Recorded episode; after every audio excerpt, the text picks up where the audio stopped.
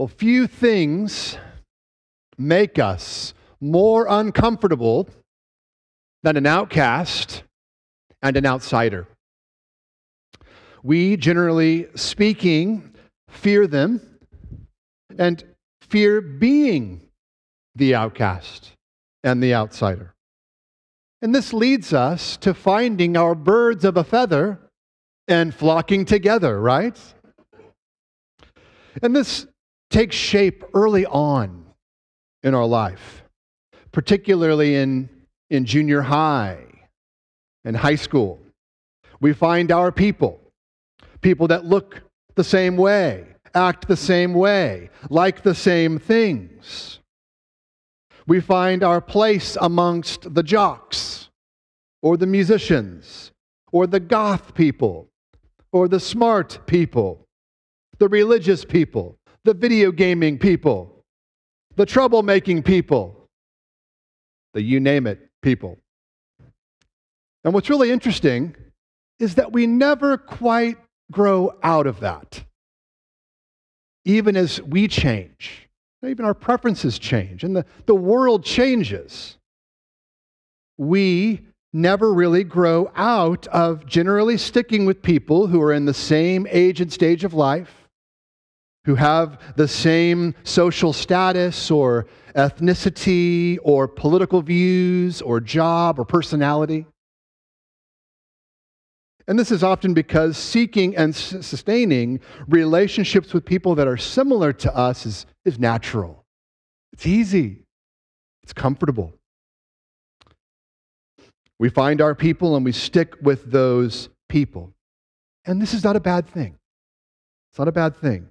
It's a gift to have deep relationships with people of similar backgrounds that, that have similar loves and tastes and qualities. This is good and healthy. But everyone in this room has got to admit, everyone in this room has got to admit that it's often uncomfortable for us to both seek and sustain relationship with people that are outside of our comfort zone, outside of our group, outside of our tribe. It's just uncomfortable. But, friends, Jesus came to disturb the comfortable and comfort the disturbed. And we're going to behold this truth in God's Word this morning. So please turn with me in your Bible to John chapter 4. John chapter 4. John is the fourth book of the New Testament. If you do not have a Bible, you could find one in the pew near you. You could find John on page 886. 886. You're going to be helped. We will all be helped to keep our Bibles open to this passage this morning. Please follow along as I read the whole chapter. This is, hands down, the best part of the service this morning, right here. This is not the time to check out. This is the time to press in and listen intently. John chapter 4. Now, when Jesus learned that the Pharisees had heard that Jesus was making and baptizing more disciples than John, although Jesus himself did not baptize, but only his disciples, he left Judea and departed again for Galilee. And he had to pass through Samaria so that he came to a town of Samaria called Sychar, near the field that Jacob had given to his son Joseph. Jacob's well was there. So Jesus, wearied as he was from his journey, was sitting beside the well. It was about the sixth hour.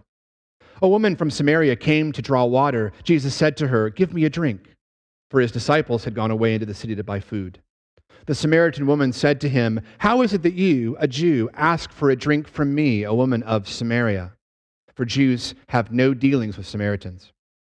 Jesus answered her, If you knew the gift of God, and who it is that is saying to you, Give me a drink, you would have asked him, and he would have given you living water.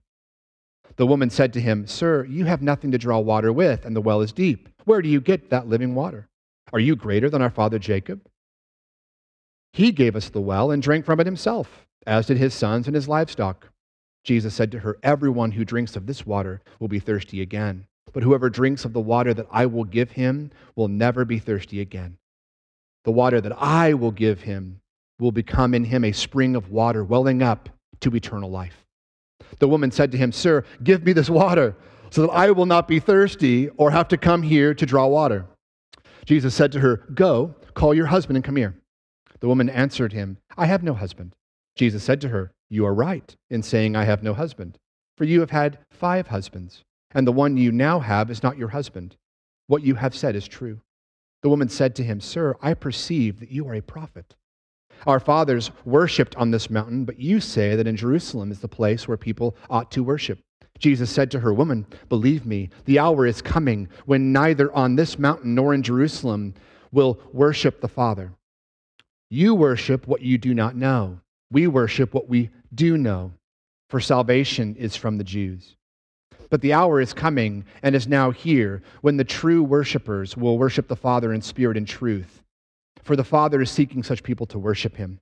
God is spirit, and those who worship him must worship in spirit and truth.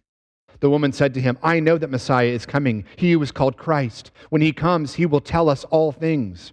Jesus said to her, I who speak to you am he. Just then his disciples came back. They marveled that he had been talking with a woman, for no one said, What do you seek? And why are you talking with her? So the woman left her water jar and went away into town and said to the people, Come, see a man who told me all that I ever, ever did. Can this be the Christ? They went out of the town and were coming to him.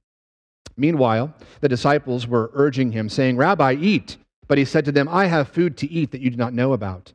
So the disciples said to one another, Has anyone brought him something to eat? Jesus said to them, My Father is to do the will of him who sent me and to accomplish his work. Do you not say, There are yet four months, when then comes the harvest? Look, I tell you, lift up your eyes and see that the fields are white for harvest. Already the one who reaps is receiving wages and gathering fruit for eternal life, so that the sower and reaper may rejoice together. For here the saying holds true one sows and another reaps. I sent you to reap that for which you did not labor. Others have labored, and you have entered into their labor. Many Samaritans from that town believed in him because of the woman's testimony. He told me all that I ever did. So when the Samaritans came to, came to him, they asked him to stay with them, and he stayed there two days. And many more believed because of his word. They said to the woman, It is no longer because of what you said that we believe, for we have heard for ourselves, and we know that this is indeed the Savior of the world. After the two days, he departed from Galilee, for Jesus himself had testified that a prophet has no honor in his own hometown. So when he came to, to Galilee, the Galileans welcomed him, having seen all that he had done in Jerusalem at the feast, for they too had gone to the feast. So he came again to Cana in Galilee where he had made the water wine. And at Capernaum, there was an official whose son was ill. When this man heard that Jesus had come from Galilee, from Judah to Galilee, he went to him and asked him to come down and heal his son, for he was at the point of death. So Jesus said to him, Unless you see signs and wonders, you will not believe. The official said to him, Sir, come down before my child dies. Jesus said to him, Go, your son will live. The man believed the word that Jesus spoke to him and went on his way. As he was going down, his servants met him and told him that his son was recovering. So he asked them the hour when he began to get better, and they said to him, Yesterday, at the seventh hour, the fever left him.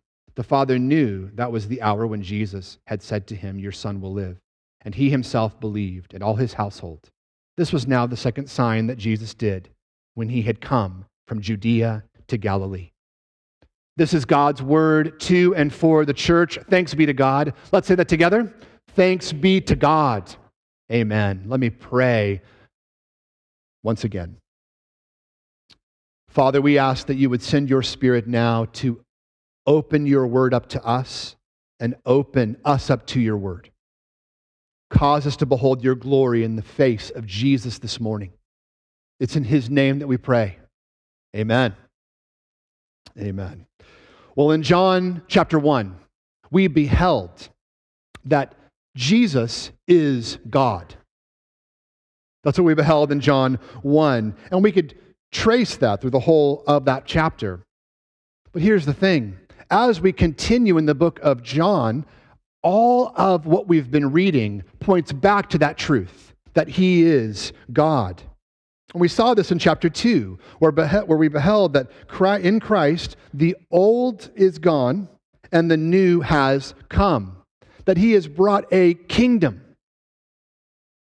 And that kingdom was anticipated in the Old Testament and then inaugurated in the New Testament through his person and work. And then in John chapter 3, we saw that in order to be a part of the kingdom, what's got to happen? Well, we must be spiritually transformed. We must be made new through Jesus and believe in the gospel in order to be saved. For it is in and through Jesus that a new kingdom has come and that many souls can be brought out of the kingdom of, of death and darkness and into God's kingdom of light and life. That's what we have seen thus far. All praise to Jesus. Amen? Amen.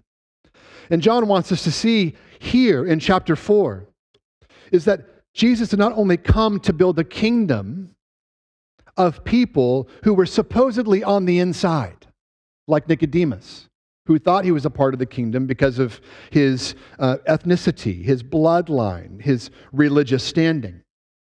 But in this chapter, John wants us to see clearly that Jesus also came to save outsiders and outcasts. He has come to save outcasts and outsiders. And we won't be able to overturn every rock in this passage this morning. There's a lot here.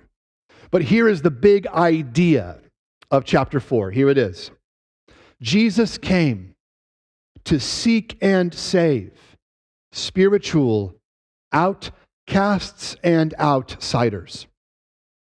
Jesus came to seek and save spiritual outcasts and outsiders. And here in this chapter, we are given an example of each. Jesus came to seek and save spiritual outcasts in verses 1 through 45.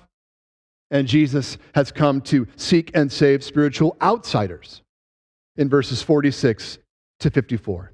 That's the main idea and our outline this morning. And just a heads up, point one will be a little longer than point two. So, point one Jesus came to seek and save outcasts in verses 1 through 45. Well, we find in verses 1 through 6 of our passage that Jesus' ministry is spreading rapidly, right? We saw that there in those opening verses of the chapter. And like that Sherwin Williams paint logo, of the paint kind of slowly covering over the earth. The message of Jesus and his kingdom is slowly covering Jerusalem to Judea and is now making its way down into Samaria, as we read there in verse 3. And Jesus is passing through Samaria, something that is intentional on his part. He could have taken a different route, but he didn't. But he didn't. And he comes to, as we read, a town named Sychar, near the field that Jacob had, been, had given to his son Joseph. And we read that Jacob's well is there. And that Jesus was wearied from his journey and he sits beside the well. And John tells us that it is about the sixth hour of the day, which is around noon. So, noontime. And in the, the past three chapters, right, of John, we have seen the divinity of Jesus, right, his power and his glory over and over again. But here we receive an insight into his humanity that he is wearied, that he is tired. Yes, Jesus is God, but he is also human. He is truly God and truly man, which meant that he got tired, just like you and I. He needed food and drink just like you and I. And he's sitting here at the well. And this place is significant, once again, because John is going to connect here. He's going to connect Jesus' ministry to Jacob's ministry. That's, that's what's going on here. And we're going to hear more about that in just a moment. But a woman from Samaria comes to the well, and Jesus asks for a drink. It's hot, the sun is up, He's tired, alone, he's thirsty. And Jesus engages this Samaritan woman in a conversation about water in verses 7 through 15, a conversation about worship, conversation about who he is, and then a conversation there about local and world missions. There's a lot going on in this conversation. But there are two primary threads that I want us to trace in the, in the tapestry of this story. The first is the fulfillment that Jesus has brought. And then the second, we want to look at the compassionate heart of Jesus. So, first is fulfillment, theological fulfillment in Him. And then, second, His compassionate heart. Those are the two that we're going to look at. So, first, let's trace the thread of, of theological fulfillment in Christ. Again, Jesus is at this, this well that belonged to Jacob. And we know from the context that the Samaritan woman is aware of this. She's kind of focused on the physical, but Jesus wants her to see the spiritual. And here in this conversation, John once again is teaching us again that Jesus is the fulfillment of Jacob's covenant. For just as we read at the close of chapter 1 that, that Jesus is Jacob's ladder, that he is the stairway to heaven, here he's sitting at Jacob's well. Coincidence? No, no way. This is not coincidence. The point that John is making here is that Jesus is better than Jacob, that he has brought something greater and more fulfilling. For in him, living water from a bottomless well of life and of grace has come. Just as well water may satisfy the body temporarily, the point is being made here that in Jesus, living water can satisfy the soul eternally. And that soul, as it says in verse 13, will never thirst again. But there's another layer here as well. It's that Jacob's well had run its course. His covenant was spiritually meant to hydrate for a season, but it was not meant to spiritually hydrate eternally to satisfy God's people eternally. It ran dry. And Jesus is saying that the living water that he has brought of eternal life will never run dry. He is encouraging the woman to not look to the past, but to the present in what Jesus is doing. And I believe that Jesus is encouraging us to do the same here. It's so easy to glory in the past that we miss out on the, the glory of the present. So easy to do this. We can be so focused on what has been, what the Lord has done, and we can idolize that. We can, we can idolize that both in our home life and in our church life together. It's so easy to, to look to the past and not to what Jesus is doing in the present. So, church, don't trade the past for the present. Look at Jesus now and see what he's doing now for our joy and His glory. Well, the conversation continues. Jesus presses in to her personal life.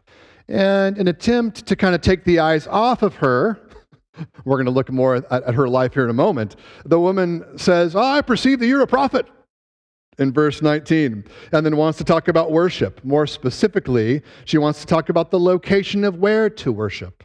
And Jesus takes the opportunity to move, move uh, further down that thread of, of fulfillment in Him and once again return to this theme that He is the true temple. See, the Samaritans and the Jews had been so focused on the place of worship, a mountain or Jerusalem. But Jesus says in verse 20 through 25 that the hour is coming, the hour referring to his death, his resurrection, and his ascension and that hour will reorient all of worship around him. And when that hour comes, his people will worship in spirit and in truth, not in a place, but through a person. God is spirit. It was always the plan for God to be worshiped in spirit by everyone, everywhere. But God is also truth. It was always the plan for God to be worshiped for who He is in the way that He is revealed through the Son Jesus and His Word here from Genesis to Revelation. It was always the plan. It's not about a building, it is not about a place, it is about a person, the person of Jesus. And this conversation reveals this and reveals that true fulfillment has come in him and that he is the object of true worship. We not only see this thread, though, this, this fulfillment thread, but we also see a thread of, of Christ's compassionate heart. There is so much deep compassion and scandalous grace here. See, in, in that day, Jews didn't talk to Samaritans. And why was this the case? Well, there's a lot of information about the Jew Samaritan divide, but this divide goes all the way back to uh, Assyria. In 722 BC, when the Assyrians conquered the northern kingdom of Israel, and the region of Samaria came to be an ethnic and religious and political melting pot. Distinct Israelite identity was lost in Samaria. However, here's the catch like the Jews, Samaritans also worshiped Yahweh. And they, they worshiped him from a certain section of the Pentateuch, which is the first five books of the Bible, but they kind of omitted a lot of the other Old Testament writings in their worship. So they were kind of there, but kind of not. And all of this led to a deep and sinful hostility between Jews and Samaritans. The Jews saw Samaritans as cultural, social, and spiritual lepers. And so this Samaritan woman was, to the common Jew, a spiritual outcast one seen and set outside of the true people of God. And so this is scandalous for Jewish Jesus to be talking to a Samaritan. And besides this, she's a woman. It was not socially appropriate for men to just strike up conversation with a woman. And women were also seen as less than in that culture, in that day. There was a common Jewish prayer prayed, prayed by men that, thank God, I am not a woman. We may laugh at that, but that's, that's sad.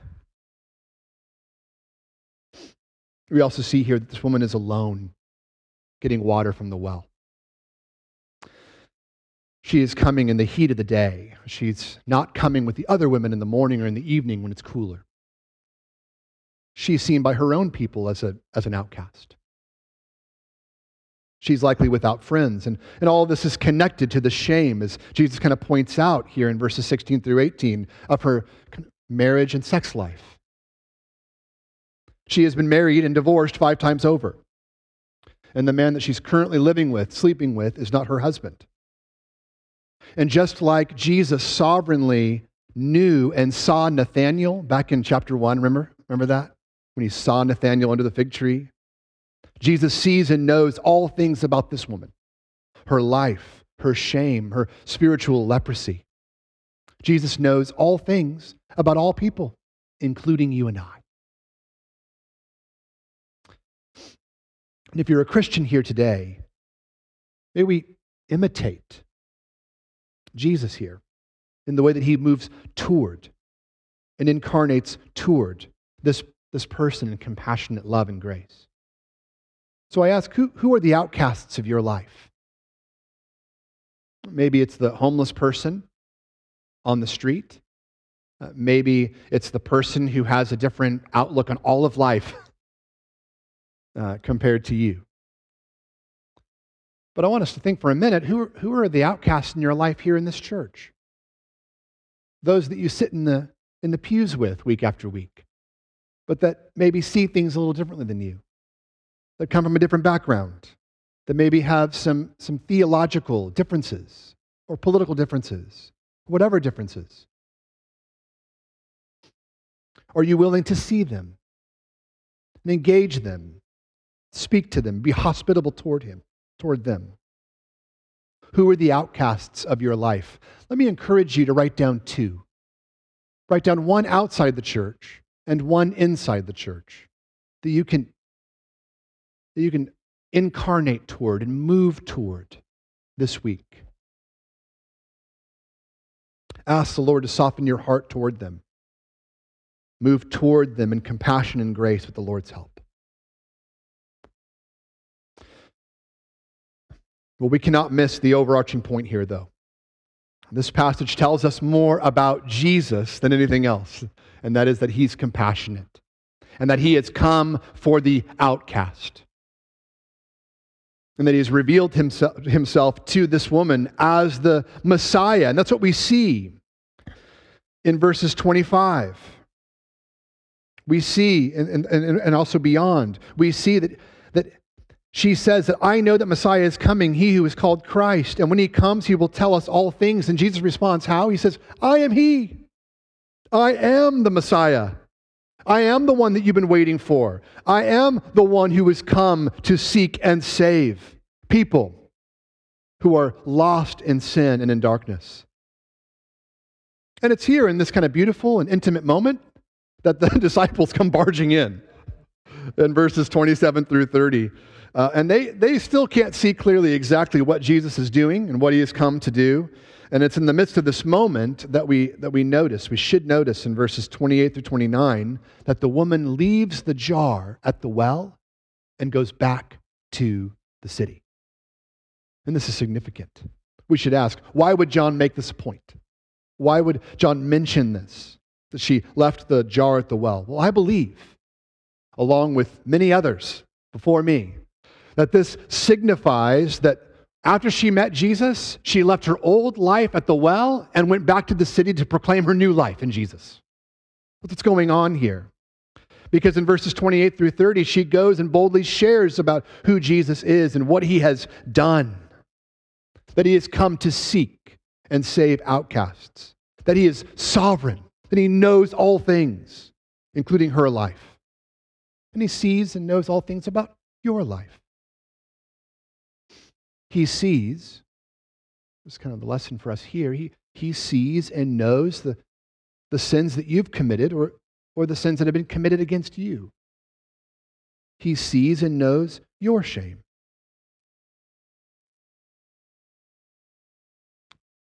And he alone can take that pain and shame.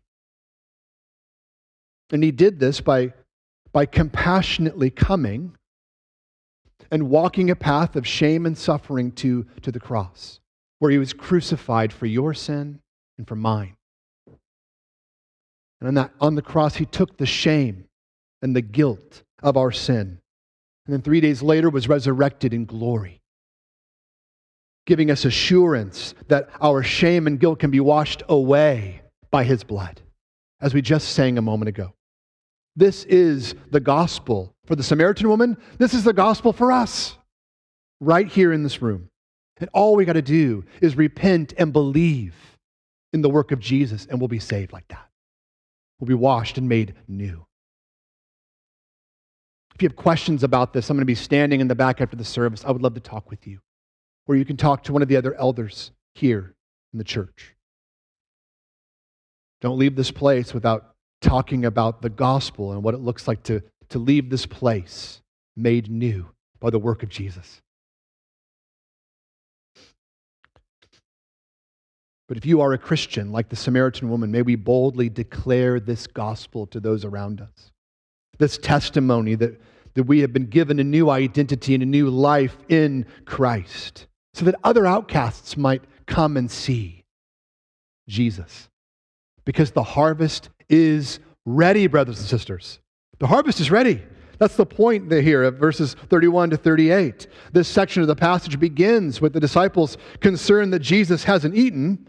They did go to the village after all, right? But Jesus uses this moment to talk about the spiritual over the physical. And he encourages them and us here in verses 35 to 38 to lift our eyes and to see a field ready for the gospel that the Samaritan outcast was a part of that harvest. here's the point here. Again, Jesus came to seek and save people from every tribe and tongue and nation, from Jews like Nicodemus to Samaritans to Gentiles, as we're going to see in the next section in just a moment. And the harvest is ready. And Jesus has invited us to be a, a part of seeking out the lost in this world. So here's the application for us. The harvest is ready, but the laborers are few. So let's be faithful. Let's be faithful to Jesus to share our testimony of salvation with those around us, but to also raise up and send and support gospel workers to take that gospel to the world, to the unreached world. We're going to seek to do this uh, more intentionally in the, in the coming years, Lord willing. The harvest is ready. So let's go. Well, in verses 43 through 45, we read that, that Jesus departs from Samaria, an area that responded to Jesus in belief and true faith, and he heads back into a Jewish context. And, and again, there's a con- contrast here between those who have truly believed, like the Samaritans, and those who are, are still kind of just wanting to show, like the Jews. And here we read that Jesus and his disciples come full circle back to Cana. And we see here that Jesus did not only come for outcasts, but he also came for outsiders. And that brings us to point two Jesus came to seek and save spiritual outsiders. Well, let's read these verses once again and then briefly walk through them. So he came again to Cana in Galilee, where he had made the water wine. And at Capernaum, there was an official whose son was ill. When this man heard that Jesus had come from Judea to Galilee, he went to him and asked him to come down and heal his son, for he was at the point of death. So Jesus said to him, Unless you see signs and wonders, you will not believe. The official said to him, Sir, come down before my child dies. Jesus said to him, Go, your son will live. The man believed the word that Jesus spoke to him and went on his way. As he went down, his servants met him and told him that his son was recovering. So he asked them the hour when he began to get better, and they said to him, Yesterday at the seventh hour, the fever left him. The father knew that was the hour when Jesus had said to him, Your son will live. And he himself believed, and all his household. This was now the second sign that Jesus did when he had come from Judea to Galilee. Isn't this healing amazing? It's amazing. And before we dive into these verses, let's zoom out for a moment. I want us to show, uh, see how Scripture is interpreting Scripture here. Because a little later in the New Testament, in, in Acts chapter 1, verse 8, before Jesus ascends into glory, he tells the apostles that they will receive power from the Holy Spirit. And when it has come upon them, they will testify, they will be a witness to what? The gospel work of Jesus in Jerusalem, and then in Judea and Samaria, and to the ends of the earth. And what we should see, and what we should notice here, is that in, thus far in the book of John, we have seen the word and work of Jesus spreading from Jerusalem in chapter 3 to Samaria in this passage here, and then now to the Gentiles. See, in John, there's been a movement from Nicodemus to the Samaritan woman to now a Roman official. And unlike an outcast, someone who is seen and set outside a group, like the Samaritans were to the Jews, this official is representative of the Gentile nations, those outside of the Jewish and Samaritan faith altogether. And in verse 46, we read that Jesus has come back to Cana, the place where he did his first sign. And this official comes to him and says, My son is at the point of death. Can you imagine this scene? You can imagine this, this moment while, while this man is pleading before Jesus that his son is dying. And if you have lost a child, either in miscarriage, like my wife and I did many years ago, or if you've lost a child later in adolescence or even later in life, you know the desperation of this father.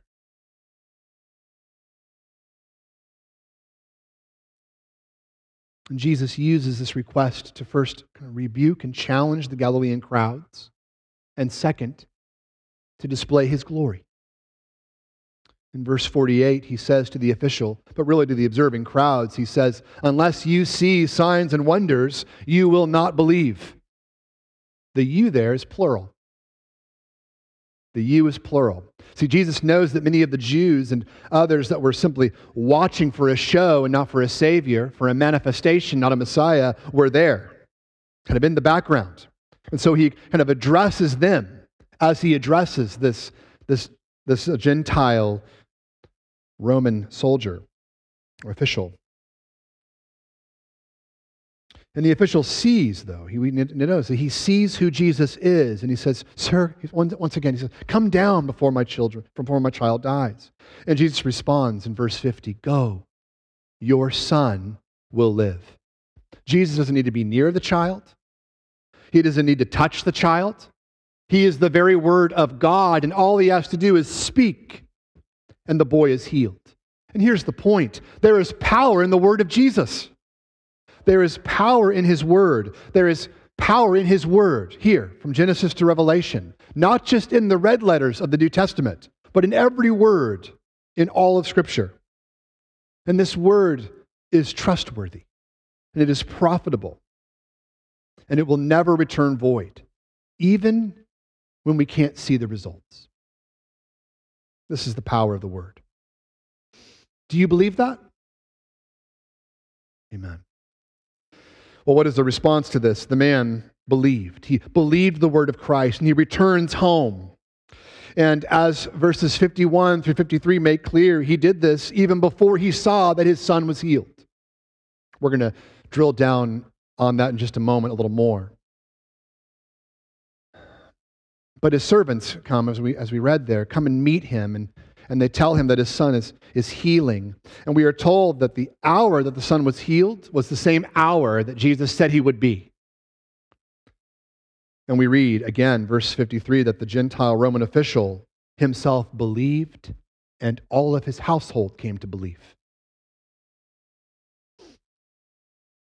This is to show us that Jesus came to sovereignly save whoever believes in him, just as it said back in John 3:16 from the Jews to the Samaritans to the Romans and beyond. John wants us to see this clearly.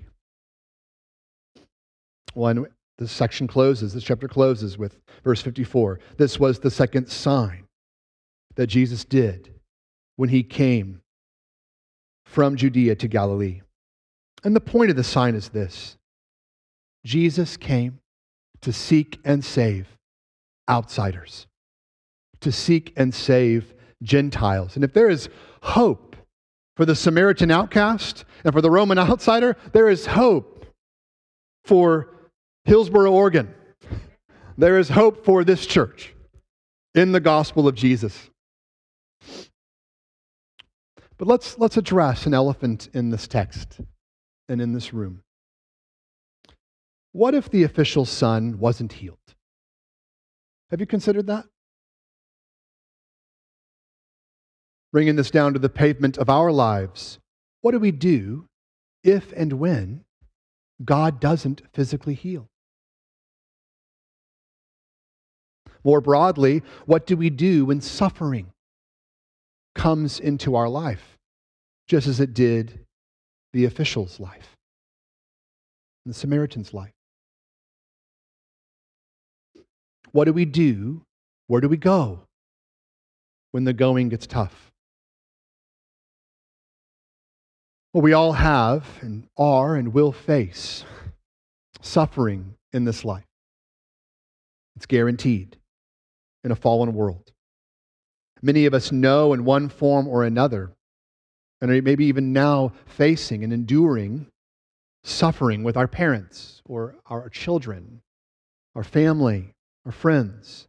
And many of us are asking the questions Does God see what I'm going through? Will, can God heal? What is God doing? Can I trust Him? Can I trust His Word? Have you ever asked those questions? I have. And I believe these verses hold the key to belief and trust in Christ. They hold the key to, to true faith as we who are Christians, those who were once outcasts and outsiders, made a part of the family of Jesus.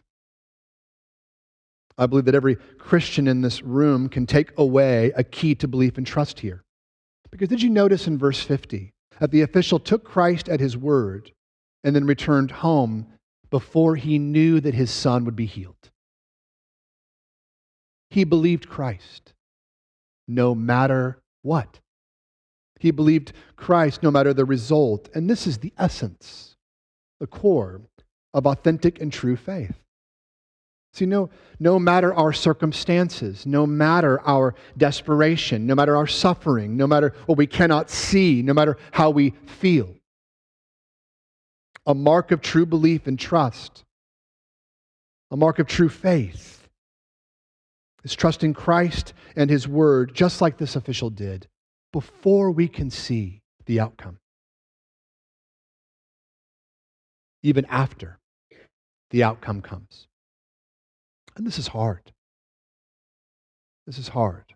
But this is the essence of true faith a faith that trusts and rests in Jesus, knowing that He gives and takes away according to His will and way.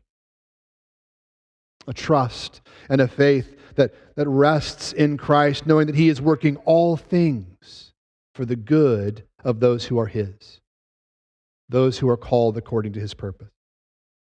A faith that trusts and rests and proclaims that God is good all of the time, in spite of the intensity of our faith and in spite of our often lack of faith.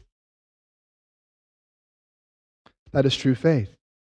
A faith that is, as it says in Hebrews 11, verse 1, is assured of things hoped for and not seen. So true faith is not a blind leap. It is not a, a prosperity driven leap that expects our, our best life now. true faith is marked by trust in God's word, no matter the outcome. And this Roman official is displaying that trust and is encouraging us in that trust. And it's powerful. This kind of faith is modeled by a Samaritan in the first part of our chapter, and then a Gentile, an outsider, right, to Judaism in this section, just like us. So may we be marked. May we in this room, every Christian in this room, be marked by the same deep faith and true trust for our good, even when we can't see it, for the glory of God. Believing and trusting and knowing that Jesus came and will have the final word for spiritual outcasts and outsiders. And friends, when we cannot see clearly, here is, here is the essence continued here. For one day Christ will return and faith will give way to sight. And on that day there will be no more hunger nor thirst. On that day the, the sun will not strike, nor will there be any scorching heat. For Jesus will be in the midst of the throne. And he will be our shepherd forevermore. And he will, as the book of Revelation says, he will guide us to springs of living water eternally and Christ will wipe away every tear from our eyes. And death shall be no more. And neither will there be any mourning, nor crying, nor pain any more, for the former things will have fully and ultimately passed away. And we will be with, and we will be satisfied in Christ forevermore. Well, we should close in this passage, we have beheld that Jesus came to disturb the comfortable and comfort the disturbed. Has he not? That he has come to seek and save sinners, outcasts and outsiders like you and I. And that he has come to reach the unreachable and to redeem the seemingly unredeemable. Behold Jesus, the Messiah. Let's pray. Lord, we thank you and we praise you for saving outcasts and outsiders. That you, by your Spirit and through your gospel, have made people estranged to you because of sin. You've made people estranged to you family through Jesus. People like the Samaritan, people like the Roman Gentile here, people like us. And Lord, we praise you that you have done this work and that you are doing this work and that you will do this work as we look forward to the day of your return, Jesus. And until that day, Spirit, we ask that you would give us what we have not, that you would teach us what we know not, and that you would make us what we are not for your glory, honor, and praise. It's in the name of Christ that we pray. Amen.